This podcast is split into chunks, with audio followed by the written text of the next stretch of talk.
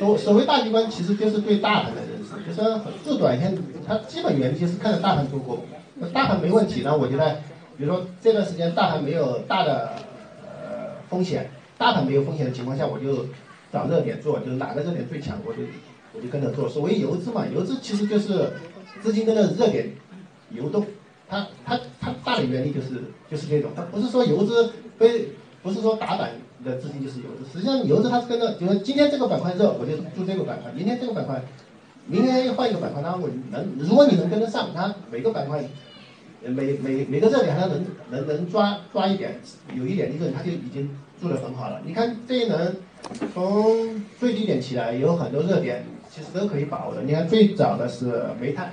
煤炭最后又是有色金属，第三个就是超跌，就是你看重庆啤酒啊。那个紫星药业啊，这些超跌股，这种七百八股这些，